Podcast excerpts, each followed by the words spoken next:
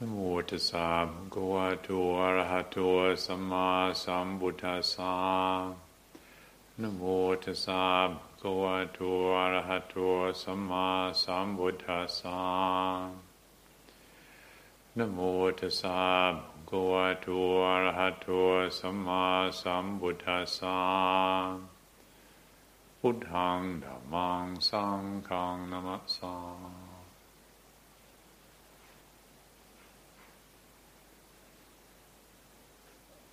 Those of you that listen regularly to these uh, Sunday evening Dhamma talks will probably have noticed that uh, very rarely, uh, if ever, do I talk about uh, techniques for formal meditation. And there are various reasons for this. Uh, uh, one being that, in my experience, we're all just so uh, thoroughly different.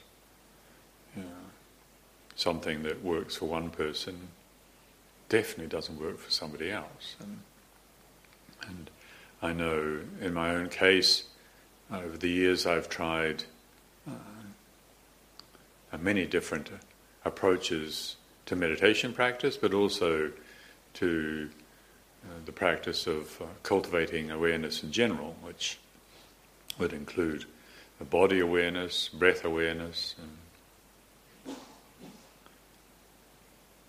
and I've also observed how readily, particularly those of us who've grown up in a very materialistic uh, society, tend to latch on to structures, techniques, forms, and assuming that uh, when we get the technique, it's like when we get the information, we've got what we're looking for. And,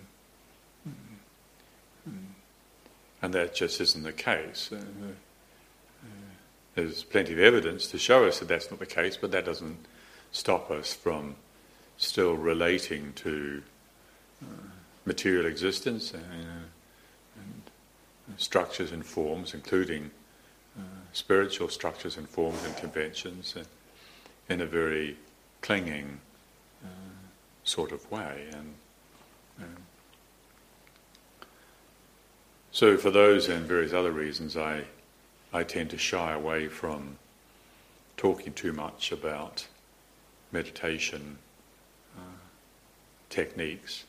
However, I, it has been suggested that it might be useful um, if at least uh, once in a while I do speak about it. And so I thought this evening, instead of uh, assuming that I know what's good for anybody else, because I don't, I could perhaps just share what I found or what I find does work. Um, and this, of course, bearing in mind, is what has evolved over um, something like 40 years of of investigation into what works. It came up in conversation the other day uh, what it was like uh, 40 years ago, 45 years ago, and I simply don't want to think about it. Um, you know, such a intense feeling of disorientation and mm, confusion. And it's uh, doesn't bear thinking about. Uh, but thankfully, I can say that uh, the effort put into exploring mm, what works is worthwhile. Um, yeah. The world we live in, of course, is uh, very challenging, always has been that way. Mm the external world, the internal world, and if we don't have our bearings set in accord with what's real, what's true, as Buddhists uh, with, with Dhamma, then the chaos just increases as the years go by, and then our defences against the suffering which come with the increased chaos also uh, strengthen. And it becomes even more difficult to deal with. Conversely, if we attune ourselves uh, with discovering what works in our case, you know, in other words, we give ourselves permission to explore. Uh, hopefully, we find that we can grow in in an organic confidence know, that we can take responsibility for our own suffering. Mm. You don't have to look very far before you see that vast majority of the world is blaming other people for their suffering. And, and this, of course, runs counter to what the Buddha realized, which is that we are each individually responsible. We can't blame our parents or our astrological configuration or the politicians. Uh, we can't truly blame external conditions for our suffering. It's what we do with our minds that makes the difference.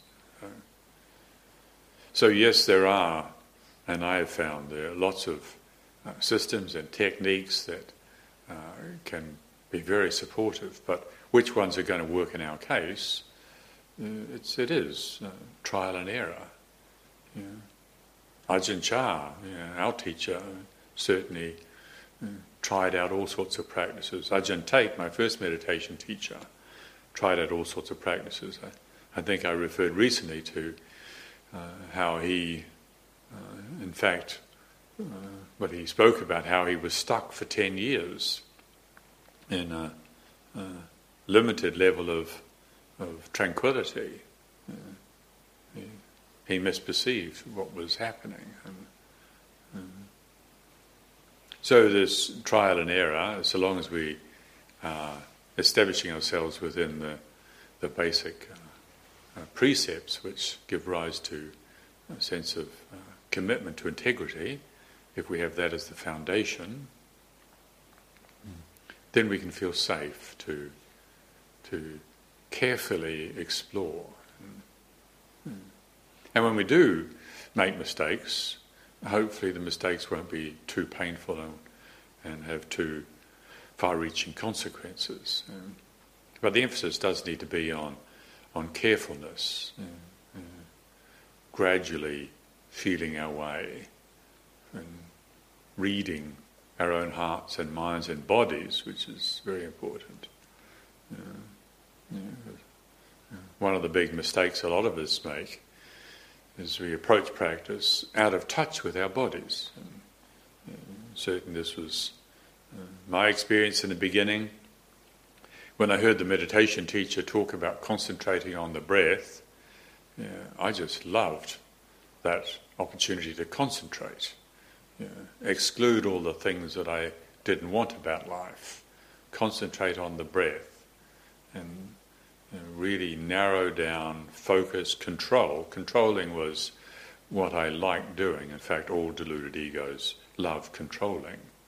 And I had some facility in that area, and so I had some interesting experiences, and I started out in meditation. But I was not in touch with the body. Mm.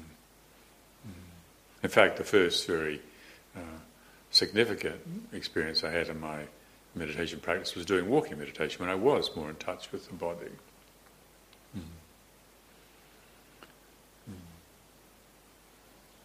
Concentrating can give rise to some interesting new perspectives on our inner worlds, but that fascination tends to pass away uh, once we get used to what we're doing, like the beginner's mind mm.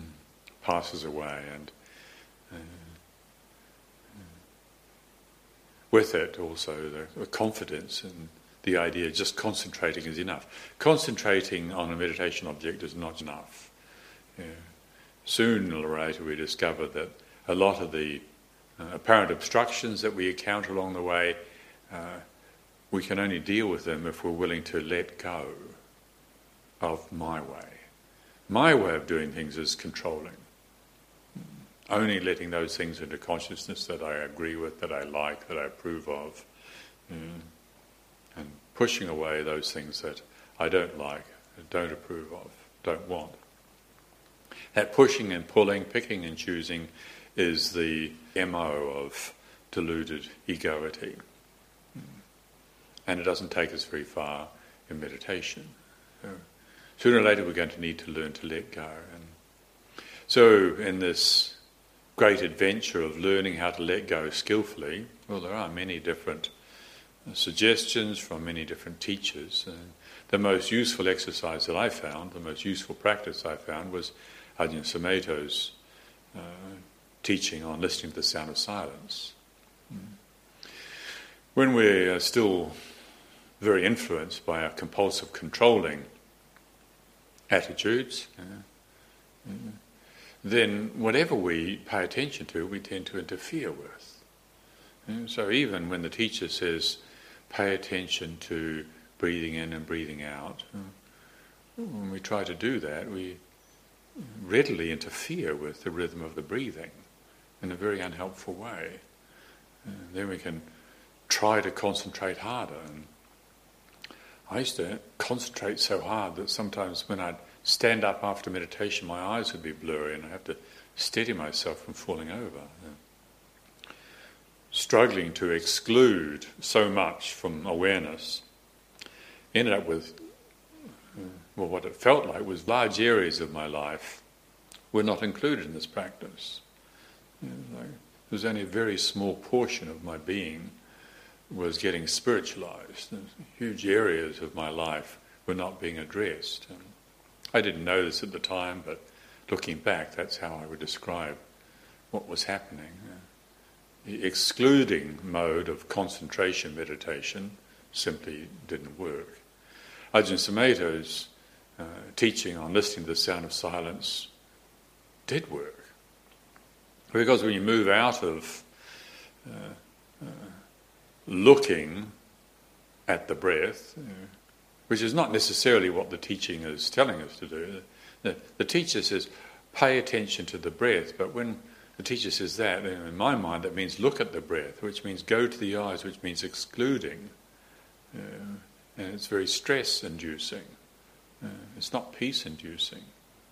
Uh, whereas when we listen, move out of the eyes and to the ears and listen, if you can hear the sound of silence, and listening to that is very relaxing, all encompassing. It's natural. I find it very beautiful. Hmm. And I imagine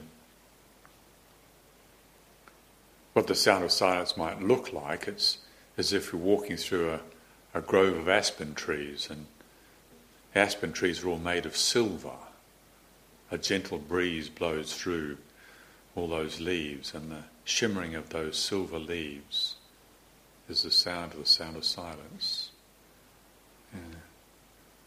And it becomes a very effective background object which symbolizes the unformed, the unconditioned. Of course, it's not the unchanging, it's not changelessness, you know, like the Buddha image is not the Buddha, like the Dhamma books are not the Dhamma. the sound of silence is not changelessness, but it can symbolize changelessness and all the other sounds, all the other objects, the mental formations, the emotional movements and external sounds and activities uh, can be seen to be changing, can be held more lightly. Mm if we have this meditation object of listening to the sound of silence. However, I discovered that even listening to the sound of silence, if we uh, start off with a disembodied, contracted, uh, controlling approach, uh, even listening to the sound of silence uh, is not enough. Mm. So, hence the need to explore, to experiment, to look into other skillful means which inform awareness, which gentle awareness, broaden awareness, uh, cultivate awareness, which of course is what this is all about. The Buddha taught citta bhavana, mm, cultivation of awareness, and bhavana, the cultivation. The fact that I interpreted meditation practices as picking up an, an object and concentrating on it is a symptom of the addiction to materialism, the false religion of our age. That was what I brought to the practice. It wasn't necessarily what the teacher gave me. So, if the sound of silence as a meditation object makes sense, it's important that we, uh, or I found that it's important to make sure that all of us is included. Because you know, even the sound of silence, as I was saying, as a practice, can leave parts of our being unaddressed. You know, the body, uh, the breath, uh, the realm of relationships, the world. You know, if we're coming from a place of already being split off and caught up in our heads, uh, which so much of our conditioning has trained us to do, then we benefit from intentionally directing awareness in other areas. So I've found over the years that in practice, and this is what constitutes my personal formal meditation these days, I've, I've found that there are six signs or uh, suggestions or prompts. I like to think of them as, as reminders or prompts that, that trigger presence helpful presence, the kind of presence that means that one is better able to meet whatever life is offering in this moment. Personally, my approach to meditation is I'm completely disinterested in special experiences. Talk about magical visions is thoroughly disinteresting. Now, for some people, they find that interesting, but that's, that's fine. It's like talking about football. I'm not interested in football.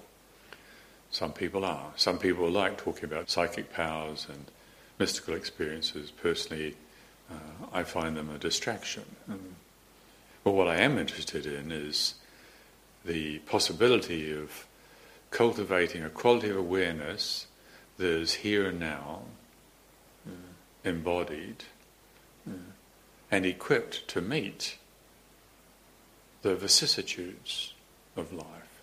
The eight worldly dhammas, the eight worldly winds the Buddha talked about praise and blame, gain and loss, pleasure and suffering, honour and insignificance. So, whatever life brings us, whether it's a feeling of being pleased with myself because things are working out, and do we get caught up in that, or can we simply receive it as a condition and let it pass through us, let it go. Or feeling displeased with ourselves because you know, the way I handled meeting somebody on the train who was you know, distinctly unpleasant and aggressive, and, and maybe I didn't handle it as well as I wanted to. Can we receive that? agreeable, disagreeable, likable, dislikable, mm. attractive or unattractive. How do we cultivate the quality of awareness that's able to receive it all and learn from it all? And so, personally, that's what I find really interesting. Now, in service of that, then I'm saying there's these six signs or six prompts that have emerged over the years, and, and this is what constitutes formal practice. And having invested in these six signs, it means that uh, in daily life practice, just the mere mention of one of these effectively triggers um, a shift back towards balance. So this is a practice that I've found brings benefit in, in formal sitting situations, but also a practice that you can take everywhere and anywhere. Um, now it begins with alignment. alignment. Mm. Now, of course, it's alignment of all of our being, but uh, practically speaking, it's alignment within the body. Maybe you remember what the how the Buddha taught about the in the Anapanasati Sutta, the, the discourse on breathing in and breathing out, where he mentions the monk goes to a quiet place and finds a seat under a tree and uh, uh, sitting upright, holding the body erect, establishing mindfulness. And, mm, that to me suggests alignment. Mm, and if we're not aligned within our body, then it's difficult, probably impossible, to be aligned within other aspects of our being. It's no coincidence, I would say, that the, the Buddha taught the first of the four foundations of mindfulness is mindfulness of the body. So, in this, uh, this reflection on alignment, bringing into alignment, you can make the suggestion to the mind be like a tree. Be like a tree. A tree where the upper branches and leaves are, are reaching up to the light, receiving nourishment from above, and the roots are well planted in the ground below, receiving nourishment from the ground. Mm. And then if we bring awareness to the body itself, feeling the sensation of our body upright, alert, bringing attention to uh, the top of the back of the head. And imagine that we're being lifted up from that point. Uh, not just thinking, uh, using our imagination to direct our attention to that point at the top of the back of the head and imagine from that sensation, that spot being lifted up. Yeah. And if we use our imagination, not use our muscles, but use our imagination, see if it doesn't effectively mean that our chin is tucked in just a little bit. Mm. Mm. Just a little bit more straightened. Uh, it may not happen immediately, but know, trying to inhibit the temptation to use the muscles to make the shift happen. Visualizing, feeling, imagining the top of the back of the head.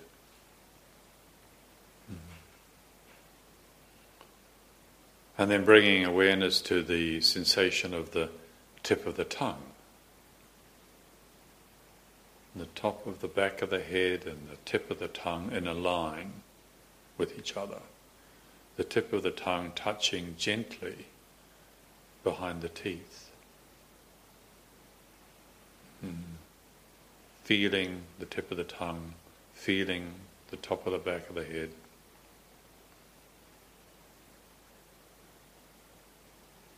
And feeling our shoulders. Imagine that you're carrying two buckets of wet sand, which pull the arms right down, way down. And as our arms go down, allowing the chest to open.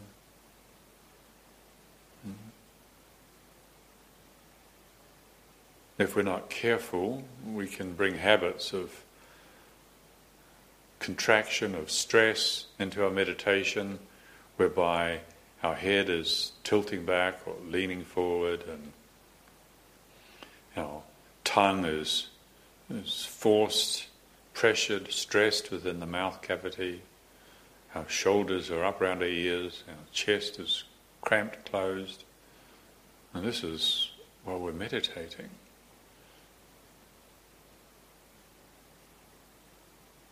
So the top of the head, the tip of the tongue, the shoulders, and then bring to mind the cushion or the seat that we're sitting on. And imagine that just by the downward pressure exerted by our body, seated here, that we're completely flattening our cushion. Mm. And maybe gently, gently leaning forward a little bit or leaning back a little bit, just to find that point of maximum downward pressure. generating a sense of groundedness down into the roots. So imagine being like a tree, upright, alert, present, correcting the misalignment that we've created mm, by denying so much of our lives. Mm, so much of life as we met it was more than we could handle, and whether it's emotional trauma or physical trauma, and not really lived through, it easily gets locked into the body, locked into the nervous system, locked into the structures, and we feel and we look and we move from misalignment. So this exercise, uh, you know, these points, can help by paying attention. The top of the back of the head, the tip of the tongue, the shoulders dropping down, the chest open, and the seat that we sit on pressed flat. Mm coming into the body. Grounded, upright.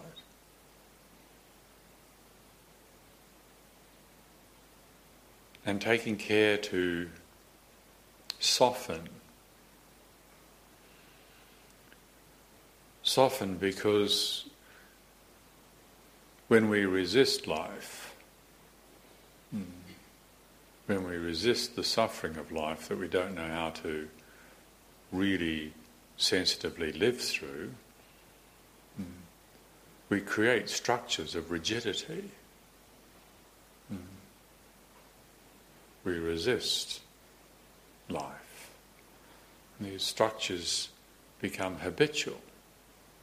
They're very evident when we're young, maybe we can feel ourselves doing them but then they become automatic and rigid. And, mm, this rigid sense of contraction mm, creates a sense of having a very small, cramped space to live in. And also contributing to this is what we've been taught through our lives and from a very early age to concentrate, to pay attention, to focus, and whether it's on what somebody is telling us or on a book or a screen or on a monitor. We learn to compulsively exclude so much of life. And no doubt we become very good at absorbing, accumulating a lot of information, but an unfortunate side effect can be that we create a very cramped, contracted sense of a very small world to live in. And so regularly you hear people say, I can't take it anymore. Mm. What is it that they can't take? It's life. Why can't they take it? There's not enough space. But the good news is that this imposition on awareness is something that we have fabricated. Mm. We have created it. Mm. Mm.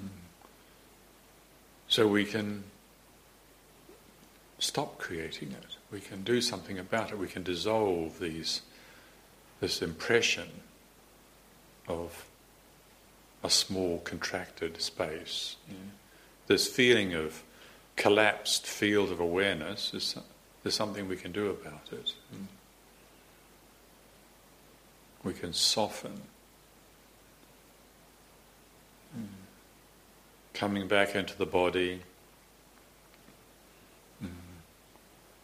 remembering the points of alignment that we've just established, and now also including our eyes yeah. allowing, inviting the eyes to soften. inviting the eyes to be really comfortable, liberating our eyes from having to always stare at things, trying to get what we're supposed to be getting out of what we're looking at, mm. with our eyes closed, gently closed, inviting our eyes to soften. Soft eyes, comfortable, contented, floating. Soft forehead. Soften the jaw.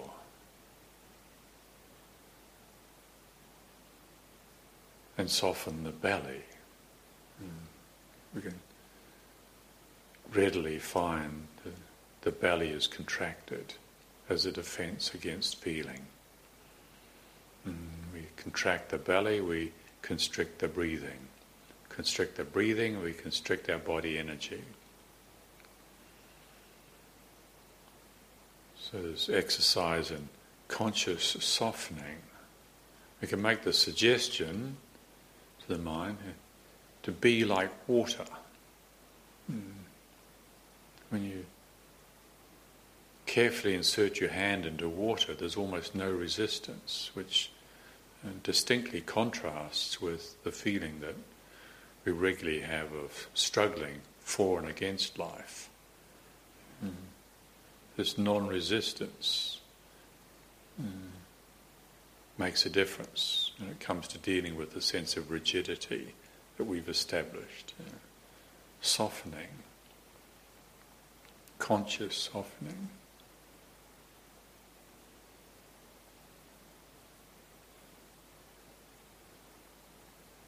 aligning, softening, and broadening. The third prompt that I find helpful to invest in. Hmm. Just the word broadening, expanding. Yeah. Again, we've contracted collapsed our field of awareness out of defense against what we didn't know how to or didn't want to deal with. We thought that we could control life. Nobody told us that's an unhelpful way to approach life. Uh, there are more skillful, wiser ways of approaching life, like with mindfulness, with sense restraint, with wise reflection. These are skillful ways of approaching life, but most of us, we didn't get taught that at an early stage of our life, and so we did what we were good at doing, which is controlling. But compulsive controlling ends up building these sense of rigidity, of collapsed space, of contractedness.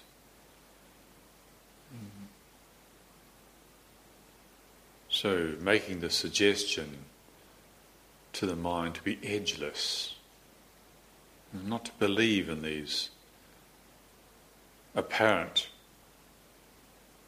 structures that imprison us. They can feel so limited, but we can suggest be limitless, be edgeless, and then experiment with our awareness. Bringing sensitivity, for instance, to the temperature of our skin, the temperature of the air on our skin.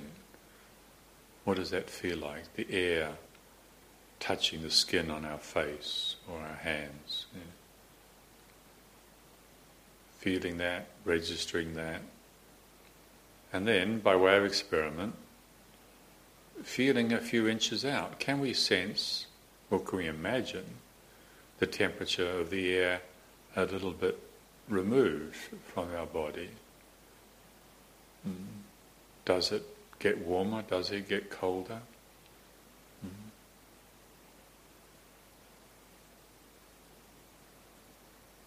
Noticing that we have this facility for using our imagination. Mm. to condition the sense of awareness that we're operating out of, hmm? the space that we're living in.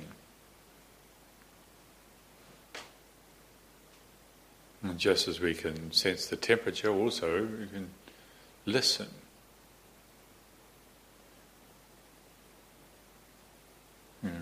Listen to sounds very close to us, if there's any movement or sound nearby. And then, by way of experiment, we can extend our faculty of listening further out, further away and then further away again, and then very far away, using our imagination to sense a long way away, using our imagination to dissolve the sense of there being these rigid structures of limitation. The perception of there not being enough space to receive life is an imposition on awareness. We've imposed this perception of limited awareness. We've imposed it and we can dissolve it. Being edgeless, dissolving it, welcoming the possibility or imagining the possibility of this huge space to receive whatever life gives us joy, sorrow, success, failure, Mm. pleasure, pain, whatever experience arises in awareness, with its aligned, softened, expanded field of awareness, there's a possibility of accommodating it.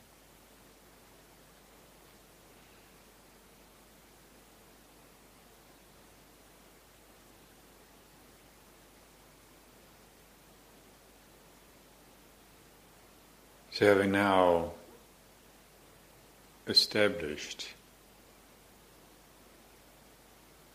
a ground, a space that's fit and able to receive life, picking up the meditation object of the sound of silence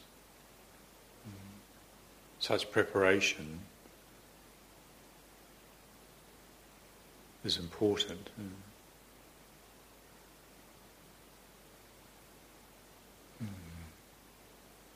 Like cooking a meal. Mm. Our monastery has a good enough kitchen.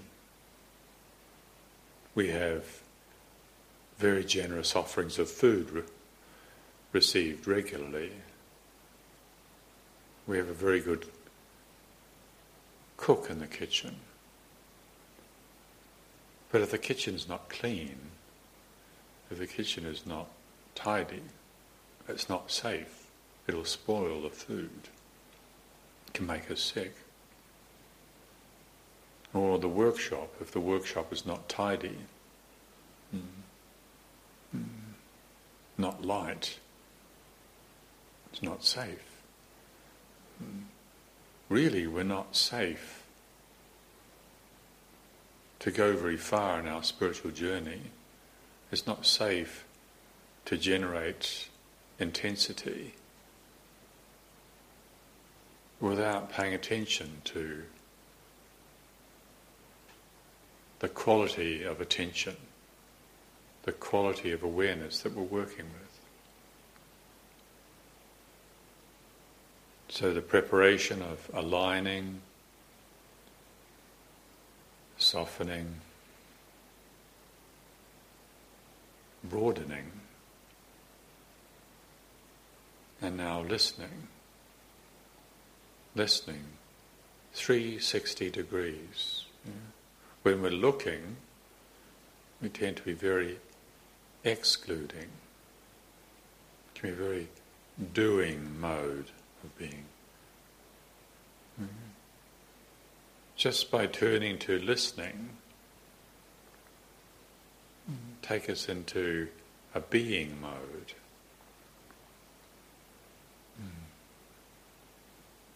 And letting this sound of silence serve as a frame of reference, a background mm. Which highlights the changing nature of everything else.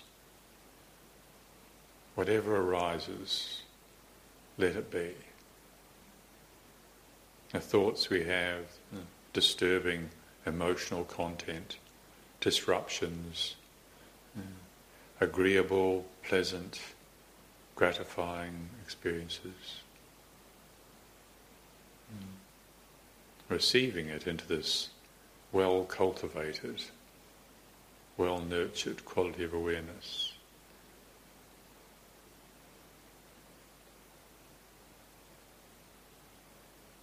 Making, when we're listening to the sound of silence, making a suggestion to gently listen. Gently listen. Being gentle is tremendously conducive to well being. Mm. If a mother is not gentle with her child, mm, there's very sad consequences. But when a mother is gentle, a gentleness communicates caring, communicates love, well wishing. Mm. Bring this loving, caring, gentle attitude to our meditation practice. Mm. In this case, the effort we make in listening to the sound of silence.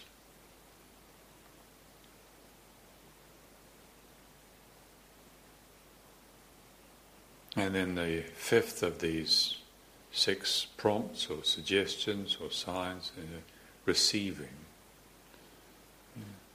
Suggesting to our hearts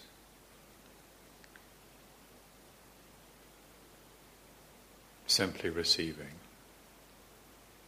Having prepared the ground, having prepared the space that we're doing this important work in, trusting that simply receiving is enough. Mm. The quality of awareness, truth discerning awareness, will reveal the reality when it's time. Mm. Going for refuge setting aside the presumption that I'm going to sort it out. I'm going to get myself enlightened. Mm. Mm. How well did that work out? Mm. Well, this way we cultivate the willingness to surrender, that not out of abdication, not out of resignation, that's switching to the other extreme. Mm. But the middle ground, mm. aligned, softened, broadened, gentle receptivity of what is. Mm. That's what we're receiving. We're receiving the just so reality. just so. Mm. If there's worry, worry is just so. Mm. At least we can make that suggestion. It may not feel like it's just so, but the suggestion itself, like the suggestion of aligning, like the suggestion of softening, like the suggestion of broadening, like the suggestion of gently listening, like the suggestion of simply receiving. And we suggest to our hearts and minds and to our bodies, to all of it, just, just so. If it's agreeable, it's just so. If it's disagreeable, just so. Mm. Likeable, just so. Dislikable, it's just so. Mm. We're not brainwashing ourselves to believe that it's just so, but feeding in this suggestion with a confidence that is quite capable of questioning. You know, the confidence that we're cultivating here is not a naive belief, but it's a confidence born of the exploration of what works. these six signs that I find work aligning, softening, broadening, listening, receiving, just so reality, mm-hmm. whether it's in formal practice or suggestions in daily life. Mm-hmm. Mm-hmm. give rise to a confidence that's not afraid of questioning. It's suitable to feel allowed to question, suitable to feel allowed to experiment. You know. Again, to use the image of parents lovingly bringing up their children out of respect and care out of kindness for the children, they tune into the ability, tuning into the individual ability of the children and encouraging them to experiment to find out what works. Mm. Or like wise yoga teachers uh, encourage their students to be very careful about using force as they get familiar with the yoga postures.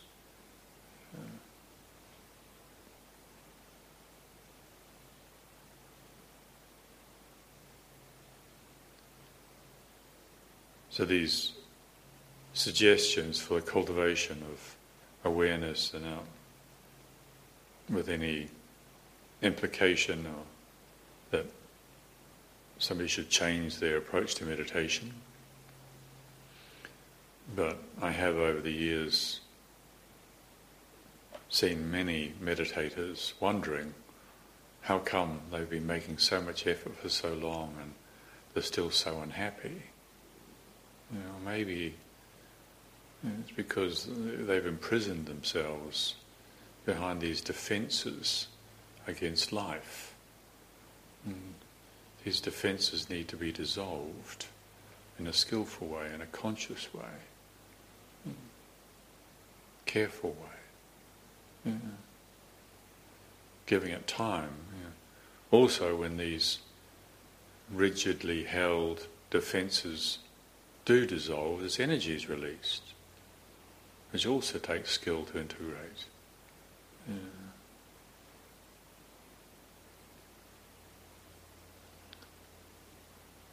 So hopefully meditation teachers that we come across will present the teachings in a way whereby we feel allowed, we feel encouraged to explore, to assess, to investigate as we proceed in practice, and, and to ask the question, what is it? What is it? What kind of effort is it that truly nourishes selfless confidence.